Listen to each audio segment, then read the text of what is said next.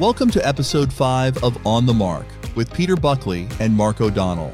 Our podcast is dedicated to helping Christians target the right priorities in their apostolic and interior lives. Well, welcome once again to On the Mark. I want to thank everybody for joining us on this episode. And I want to thank, as always, Mark O'Donnell for joining us and providing us with his uh, wisdom and insight. Welcome, Mark. Thanks for having me, Peter. I guess I just have to let you know, Mark, in this episode, for this episode, I'm sitting in a dark room, no heat on, wearing my hair shirt, eating uh, my locusts and honey. Uh, in service to the topic for today, which is asceticism. And this, again, as in the previous episode where we took an excerpt from uh, a book by Romano Guardini, and we looked at a chapter on truthfulness. This episode will be focusing on the chapter on asceticism. And I guess just before we launch into it, Mark, probably best to use the definition that uh, Guardini used he in in his short chapter on asceticism. He says it's derived from the Greek word askesis, meaning practice and exercise, exercise in the proper directing of one's life. He begins the chapter by conceding this may not necessarily be the most interesting topic. It's not a popular one, admitting that when asceticism is discussed, it is usually with scorn or annoyance, and many considering it even unnatural. And I'm wondering if maybe you can offer some thoughts on why such resistance to discussing this virtue. Oh, that's a good question. Um, I mean, words conjure up images, and unfortunately, the word asceticism can conjure up the image of a an emaciated monk living in the desert alone, you know, with a skull on his work table to remind him of death. And that's not an image that's very attractive to people. Uh, it does not inspire one to want to imitate it. So I think that's what Guardini's referring to uh, when he says the the word annoys people. I, I think a better uh, image of asceticism would be like a marathon runner running the last five miles of a marathon or professional quarterback, you know, John Elway or Tom Brady leading a game winning drive, you know, at the end of the game, you know, or a military leader leading his troops to victory in a final battle. You get that sense of, of, you know, self denial, challenge, overcoming obstacles. Because self denial, I mean, it's actually the only way to accomplish anything meaningful in life. I mean, there, you know, and that requires a practice in right living. And that's what asceticism is. I mean, you can think of asceticism in different branches. I mean, there's there's business asceticism, best practices, legal asceticism, you know, obeying the laws, athletic asceticism, training, you know, social asceticism, living manners, propriety, and then there's spiritual asceticism, trying to be holy. So all of those practices require some level of self-denial. It's just that the spiritual is not seen, and so it's it's it's we're we're more reluctant to do it, and it's not really a problem with the practices because people do self denial all the time. It's more a problem with faith and believing that God's word is true and that I should obey it and I should try to build a relationship with God who is spirit. I don't know if that's that's that's a good answer for you, but that's, no, that's good. And then an important point he makes early on in the chapter, he discusses there's or mentions that there's a, a distinction between man and animals in the way they modulate their urges and desires. And he tells us in nature, there's this interior drive and it, it, expresses itself in an external action. You know, if an animal is satisfied, it stops eating. If it's rested, it, it gets up and, and so on. And while he admits it would be foolish to set up the life of an animal as the measure of the life of man, he does offer this major distinction between man's urges in, in those of animals. So, what is that? I think that's a great part of the chapter because people make this mistake all the time. And they say, "Oh, you know, all, all, all men are dogs," or you know, or whatever whatever comparison they want to they want to make and the reality is, we couldn't be animals even if we wanted to be. I mean, the animal is protected, it acts on instinct. I mean, that's why you don't see any fat deer running around. you know, they don't they, they don't overeat. You don't see 500 squirrels running down your street attacking a bunch of other squirrels, you know, because someone stole their nuts. They don't they, they don't behave that way. So what happens with with us, as Guardini explains well in the chapter, is that our spiritual nature elevates our urges and it frees them from this organic structure. So they they're free to roam. And that's why you need asceticism to kind of, okay, well, now these all these forces are free. And how do I regulate them or channel them in the right direction so that I can live a productive, joyful, happy life? Yeah, the big distinction there in, our, in separating us from animals, of course, and he mentions this pretty prominently in the chapter, is this idea that we're guided by the spirit. And so, in short, it's the spirit that elevates man above his urges. And he, Guardini states that asceticism means that a man resolves to live as a man. And so and I'm wondering, you know, are these urges that we all have, uh, you know, men have, men have, uh, are they bad? Is there a way to bring these innate urges in, into proper order? Yeah, I mean, I, I, think if we just observe the environment, I mean, look at the, you know, just read the news, you know, the domestic violence, uh, the obesity epidemic, alcohol and drug addiction, the rise of suicide among the young and elderly, the gender confusion, the collapse of the marital structure, the acceptance of bribery by government officials. All these are are urges run amok. You know, and I'm surprised people don't see this more clearly and realize, okay, these things have to be reined in and controlled so that they can be productive and helpful for people, as opposed to, you know, just destroying them. I mean, you know, one of my colleagues at work wasn't maybe a year or two ago.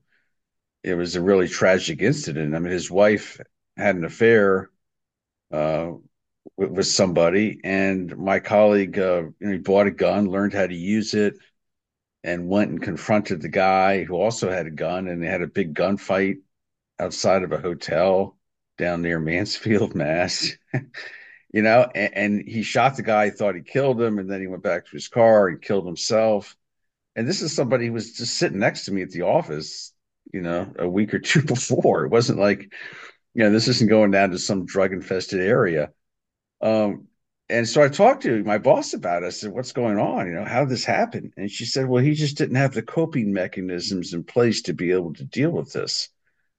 And I was like, Yeah, that's kind of an understatement, but but it's uh it's true. You know, if, if we don't live the spiritual asceticism, we don't have the inner strength and what is that inner strength? Well, how did Jesus endure the passion? You know, all these people screaming at him and beating him up and spitting on him and everything else. Well, he has this inner strength to know I've got to do this to redeem humanity.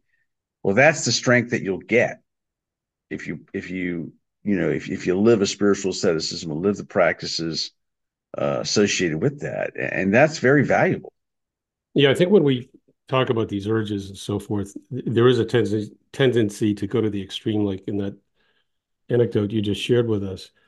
But I think all of us have a, this urge um, to become, and I'm going to use the words of Pope Francis here, uh, couch potatoes. He, and, and this was an address that he gave back in April of this year, when he was in Budapest, addressing a group of youths and he basically was saying, look, I mean, uh, really, in essence, what what you were just commenting on, and do the will of God, and become the best version of yourself. Otherwise, you you you you you'll get in the danger of becoming a couch potato, and we confuse happiness with the sofa. You know, we think uh, all we need to be happy is a comfortable sofa, which makes us feel safe and calm, and it allows us to escape the world of uh, or into the world, I guess, of video games and all this, and and it keeps us away, or we think it keeps us away from any kind of pain and fear, you know, what he termed the sofa happiness. And I think, as he described, it's one of the most insidious forms of paralysis that can cause harm to people, young people certainly, but to people generally. And then he, he went on and he said, look, we should be alive and active and ready to take charge. And and I'm saying, quoting now, he says, "Those who dare win the prize." I mean, those. And he said, "Okay, well, how do you win? What, what do you win?" Well, how you win in life is as you, you, as you do in sports. You aim high and then you train, and there's the asceticism that that you're talking about, right?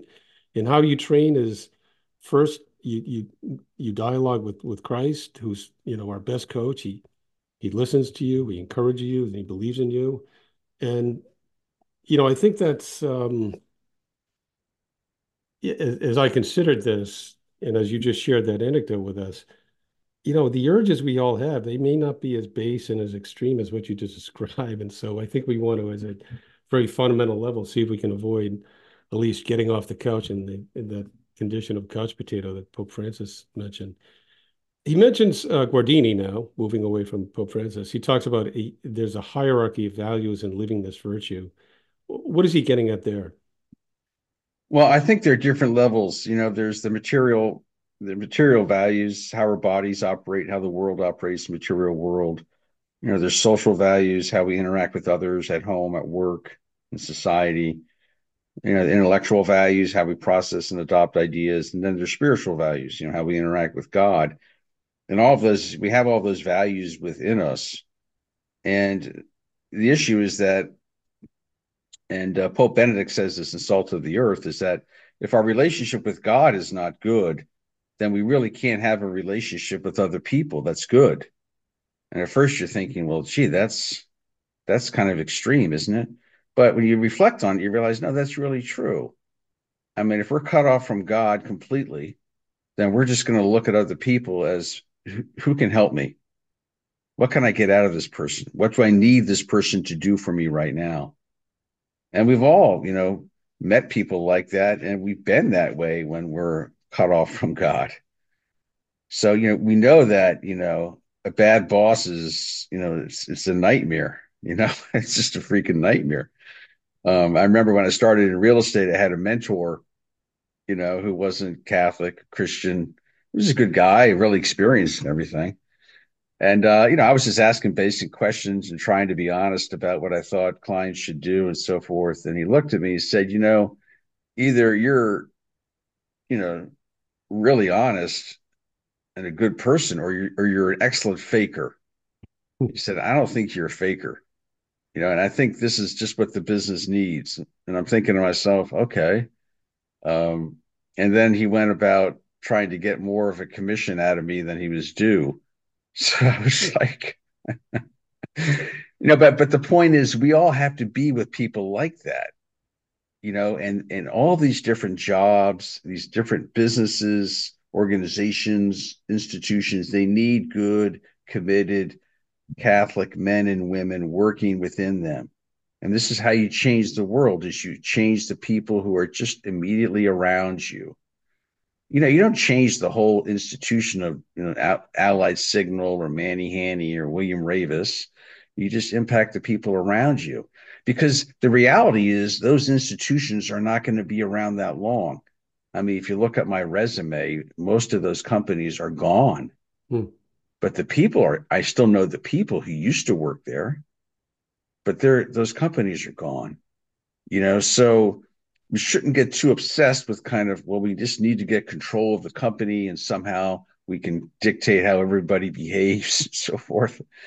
The better way is just training ourselves in these ascetical practices so that we can be a positive influence on those immediately around us. Um, that's good. He mentions as he continues in the uh, chapter that simply following our urges and, and desires you know, undoubtedly that could lead us to some moments of, of real near-term, short-term pleasure and satisfaction, but ultimately it's a prescription to self-destruction. How does the virtue of asceticism act as, you know, a, a governor to help regulate or properly order these desires? Well, I, mean, I just think of it as training in good practices, whether those practices, as I said before, are in business, athletics, academics, any other worthwhile venture. No one, you're not going to accomplish anything unless you deny yourself and push yourself. Now it's different in the, in the spiritual area because faith is required, you know, and the change is a spiritual change. And you know, I, I mean, I can just look at you know, in Opus Dei, we have a certain you know plan of life that we live, and we try to live every day. And we have different ascetical practices that we try to practice that are not unique to Opus Dei. They've been in the church for two thousand years, but they're effective, you know, and they help and we grow in virtue by practicing them You know, I mean, I had another example from work where I had a woman call me. She was selling her house in Natick. This is years ago, and uh, and she was her husband had left her, you know, and she was kind of a mess, and she had a really nice house. It'd probably be worth like a million one today. So I called one of my colleagues and asked her if she would come with me. We both went in and we started working with this woman. We got the listing, we got the house cleaned up. And back then, we didn't have all these electronic forms where you could just instantaneously get things signed off on. So you had to go visit with the client to have them sign paperwork kind of regularly, you know, price changes, things like that. So every time we went to visit with this particular person, she would retell the story of her divorce to us. And it was long and cumbersome. And after a while, it was kind of, oh no, here we go again, you know? So eventually my colleague said, look, I can't deal with this anymore. You just go, you go deal with her. You know, you seem to have some rapport and just get the paperwork signed off. And, and, and I was able to do that. And the reason I was able to do that, I think, is because I've been trying to live the spiritual asceticism, which helped me live patience, right? And understanding, which otherwise I wouldn't have had. You know, I just would have been impatient and, and irritated by the whole thing so there's a kind of a concrete example that where how it's going to help you just in your in your daily life. I mean, in family life, I think it would help you even more because the intimacy is more intense than it is in work. You know? Yeah, you mentioned divorce. You know, the final third of the chapter, Guardini, he seems to shift from the esoteric to the more practical, starting with describing the dissolution of friendships due to not living this virtue well. And then he comments on on marriages. And he says explicitly, he says, you know, that marriages grow dull and empty. And I'm wondering, in your consideration of things, why do so many marriages grow dull and empty? Well, I, I think it's uh, there's not enough of an emphasis on building a spiritual life in and through marriage. I mean, marriage is a fantastic vocation. Uh, you know, St. John Henry Newman says it is it is literally the school of self-denial. And that's true. There's so many opportunities to sacrifice yourself for your spouse and kids and others. But if you don't have the spiritual resources to do that, you know, it can become very, very difficult. And it can it can become almost impossible to do that. So I, I think, you know, what I would do is, and this is just based on trying to help about 100 married men become saints is I would try to pray the rosary with your spouse every day. Uh, it, you know, it's a bonding exercise. If your kids participate, great. And I, would also kind of do some spiritual reading together and discuss. Like this book is a great book to discuss with your spouse. You know, because in the book, Guardini, in every chapter at the end of it, he talks about the particular virtue in relationship to marriage. And I think that that's a great thing for spouses to read and to talk about amongst themselves. But ultimately, you know, we're going to have to build a strong spiritual life in order to have a strong relationship with anyone. I, I just think it's more important in marriage um, because you can actually grow very your relationship very deeply. The more you love God, the more you're going to love your wife and your kids and also the more you're going to love your in-laws or people that you may not like mm. you're going to be able to deal with them. You're going to be able to be patient with them. So the spiritual asceticism is a key to strengthening those bonds you know and and, and that is what's going to strengthen society and the world because all vocations come out of families. You know they they don't just grow on trees. They all come out of families. The family is the is the breeding ground for you know for for all of humanity but also sp- spiritual vocations. I read this article recently and i guess it was a, kind of an admonishment to you know faithful catholics you know uh, catholics trying to live their um, struggling to live their faith well. In a sense i guess the spirit of the article was you know be careful. You're not exempt from what's happening with the dissolution of marriages. I mean, in, in the divorce. And but as the article went on, they interviewed uh, a couples, and you know, a couple of them had you know one was an abandoned father. His name, you know, his name was Rob, and he said, "Look, uh, he said my marriage fell apart because, but because of pride." And quoting from him, he says, "Both of us became guilty of self-righteousness. We both thought it was more important to be right than to be happy." And that's a killer for marriage. So we could, you know, this whole idea of asceticism was not lived there. They then quoted this guy Rick, and he said, if you want to have a good marriage, and he was married to this woman Val for 35 years, he said, I think this is an important quote. Sometimes you have to be willing to make yourself uncomfortable for love's sake. And that's asceticism. And he's talking about, you know, generosity, the willingness to do those things that, you know, communicate love and respect or attentive to attentiveness to their spouse, even when they don't make sense to you. And you know, that's asceticism, and that's what prevents a marriage from growing from growing ill and empty. Yeah, that's excellent. Yeah, I mean, he actually he went further and he said, uh, he said, look, to sum it up, he said, I would rather do something that I didn't like with Val, his wife, than something I did like without her. She's my best friend, and when I learn about the things that are important to her, I learn more about myself. She's opened me up to the worlds I would never have discovered on my own, and I like to think I've done the same for her. And I think, you know, that's a great quote. Yeah. Yeah, and that's a real deal. That's guy 35 years in the battle and you know, very, very happy with his marriage. Uh, so we Guardini goes on, he talks about life having many strata. What does he what does he mean by this? Not necessarily the, the, the term strata, but what's he mean in the context of this? Well, I, I think he means that you know the, the four values we were discussing earlier. Um, you know the, the the material, the the, you know the social, intellectual, spiritual, and we just need to give priority to the spiritual practices in our lives so that we can manage the other value categories appropriately.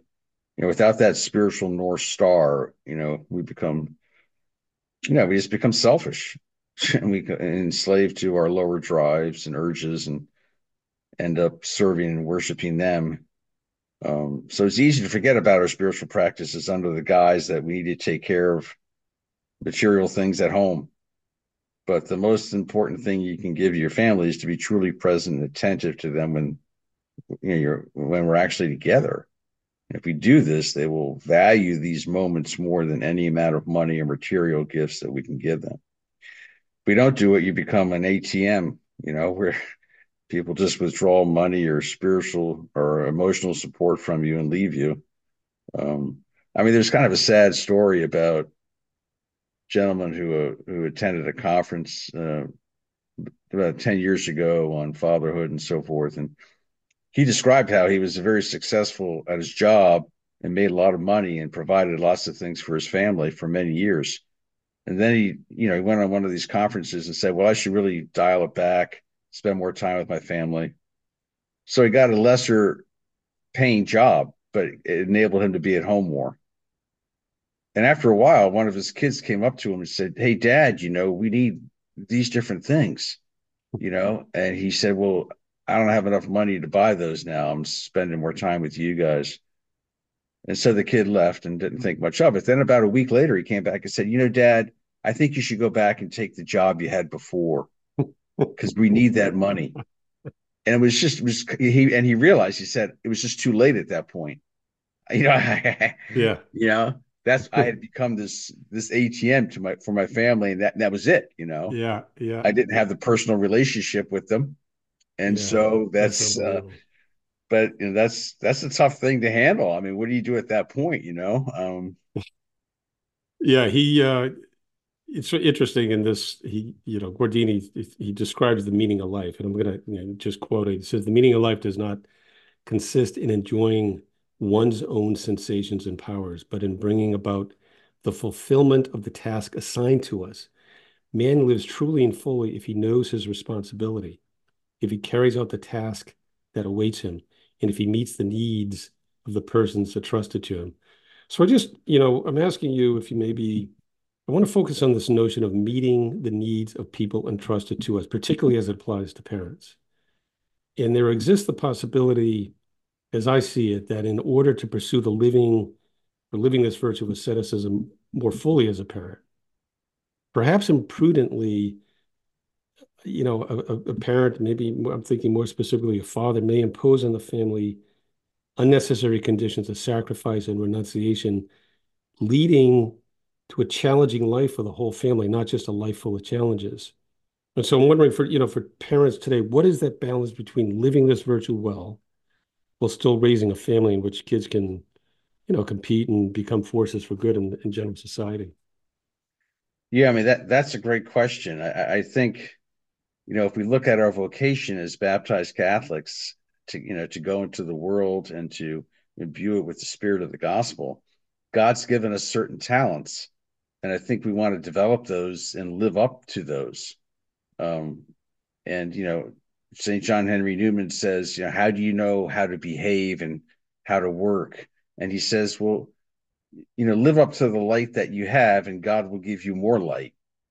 And that I think is precisely the, the way to go. So the initial is look, I want to try to do the best I can with what I have, and that may open up more avenues for me to grow even more. Um, so you want to balance this ambition, right, with you know, kind of a professional temperance, because you don't want to close off the space that your spiritual life needs to flourish. Yeah, I was thinking a lot about this, you know, because we talked about St. Thomas More before. I, I think he's an ideal model of this because I mean, here's somebody who, you know, early in his life, he spent several years in a monastery because he thought he might have that vocation. And so he developed, a, you know, the spiritual practices that he needed to, to, to, to have a prayer life and to have a relationship with God. And then he realized that wasn't for me. And so then he got married and, uh, you know, and he began his career and he did extremely well um, with that but he kept these spiritual practices going, right? And so even though he became famous and had this, you know, enormous estate, um, uh, and he had a, you know, a nice family, uh, the marriages that he had were a little bit challenging, uh, both of them, but he did well with them. But most importantly, is he was able to witness for the truth because he kept, you know, for instance, in his life, he you know, he didn't drink alcohol Okay. And he uh, reportedly wore a hair shirt uh, as a as, as, a penitential practice. All right, but he still, you know, he had a, a a nice property. He ate well. He had a nice family. So there was a balance there. You know, he wasn't giving up everything. He was giving up some things. And that enabled him then to bear witness to the truth and to persevere when everyone else was capitulating, right? Uh, and so I, perfect, I perfect example. Yeah. You know, and I'm thinking, well, what if he had decided, well, I don't want to be, you know, the chancellor, you know, you know, for the king. I don't want this big job. I'm just going to go and teach in the local high school. You know, and you think, okay, well, well, he never would have done what he did. Mm-hmm. Mm-hmm. So even though he had the opportunity to get anything he wanted. I mean, if he had just signed that oath, he could have doubled his real estate holdings. All of his kids would have been given great jobs. You know, he could have had whatever he wanted mm. to write his own ticket. And yet he doesn't because he realizes this is not the way, you know, God, because of that interior life that he had developed, that spiritual life he had developed and and and and the wrongness of what was going on. So I think that is a good he's a good example. I mean, people yeah. don't think that they're anywhere near Thomas More, but you should read this biography. It's called Born for Friendship, and we'll put it in the uh, in the, the show notes. notes. Born yeah. for Friendship: The Spirit of Sir Thomas More by Bernard Bassett. It's just a basic biography. It's not a puff piece, and it talks about both of his marriages, his vocational discernment process, his ups and downs. And when you read it, you realize, you know, that's not that different from from my life. Mm. I may not have all the talent he's got, but I got some talent. That's and I great. think you want to encourage your kids to have that balance and to push the talent as much as they can so they can impact the world for good. Yeah, that's awesome. Let's wrap it up here, Mark. Just okay. uh, as with you know other virtues, in order to live a virtue well, it has to be practiced. what are some practical ways we can live this virtue of asceticism in, in our everyday ordinary lives? I mean, I, I think you can get a plan of life template from from anybody, really. Um, sorry for that phone interruption. Um, but I would, you know, I would, I, I would have, I would get to mass as often as you can, receive communion. I would read the gospel every day, do some spiritual reading, say the rosary. Then I would just look at all your chores that you're already doing around the house and offer those up for different people in your family, people you work with, so forth. You know, just I'm going to interrupt just for a second because you mentioned the rosary. Uh, in that address that Pope Francis had made back in April when he was in Hungary, he mentioned uh, uh, there was a great musician. I mean, his name is Franz Liszt, late 19th century Hungarian composer, and he mentioned that what they were restoring his piano, and what they discovered as they were cleaning it up, there were a few beads from his rosary were found. The, the rosary had broken, and the beads had fallen into you know into the cracks in the piano, and it just it it made the impression to the Pope that before a composition or performance, um, you know, or just a simple moment of enjoyment at the piano, it it was usual for him to pray. He spoke to our, you know, our Lord and our Lady, and about what he loved, and he brought his art and talents to prayer. And so, you know, when when we pray, we won't, you know, we shouldn't be afraid to bring to Jesus everything that's going on in our lives, and and you know, everything, our emotions, our fears, our problems, expectations, our memories and hopes. As I'm quoting the Pope here as he says it. So it's uh, that when you mentioned the rosary, that brought that anecdote to mind. But if that's, you look that's at, great. That's exactly. If you look it. at this composer, is world class, and forgive me for my demonstrating or unveiling my cultural ignorance, but this, is a, this guy's a big deal, and to this day, and here's a guy prior to performance you know, so you know, who knows says a full rosary, but at least has his rosary beads and sing a decade or so. But yeah, so I'm sorry. So continue on on your prescription here for. No, I mean, I, I think that, that that's pretty much it. That the point is, you know, you need to add in this spiritual practices, but the other ones we're already doing. You just need to give them a, a you know, a spiritual intention, and you need to offer them to God. I mean, you're already cleaning up the garage and taking out the trash and cutting the lawn and cleaning the gutters, you know, and hopefully, you know, cleaning up your room and making sure the bathrooms are clean and all these different things, you know. So you, you that's the, that's the beauty of the marital structure, you know, is that you really have that all in place. So what you need to do then is is is let this irrigation system fill it with grace, fill it with water so that it can then you know go out and and irrigate the world you know and yeah so for sure life can grow in others yeah so let's wrap it up there so i didn't mention fully the in, in this episode the title of the book that we've been focusing on and it's learning the virtues uh, that lead us that lead you to god leading the virtues that lead you to god by romano guardini and so we'll put that in the show notes as well in addition to what mark just referenced as the thomas more book and why don't we conclude this by first thanking you, Mark, again for joining us, your time, your insight. Appreciate it. Yeah, you're very welcome. Thanks for having me. Yeah, and then we'll just conclude with a quote from Pope Francis, which he posed to this audience. Each one of us should ask the uncomfortable question What am I doing for others, for the church, for society? Do I think only about myself, or do I put myself on the line for others without calculating my own interests? Let us reflect on our ability to be generous, our ability to love as Jesus taught us, which is by serving others. So I want to thank everybody for joining us again. We look forward to speaking to you on the next episode of On the Mark. Thanks for listening to On the Mark with Peter Buckley and Mark O'Donnell. If you enjoy our podcast, be sure to follow us on Apple Podcast and Spotify to be notified every time Peter and Mark release a new episode and visit us on the web at onthemark.show.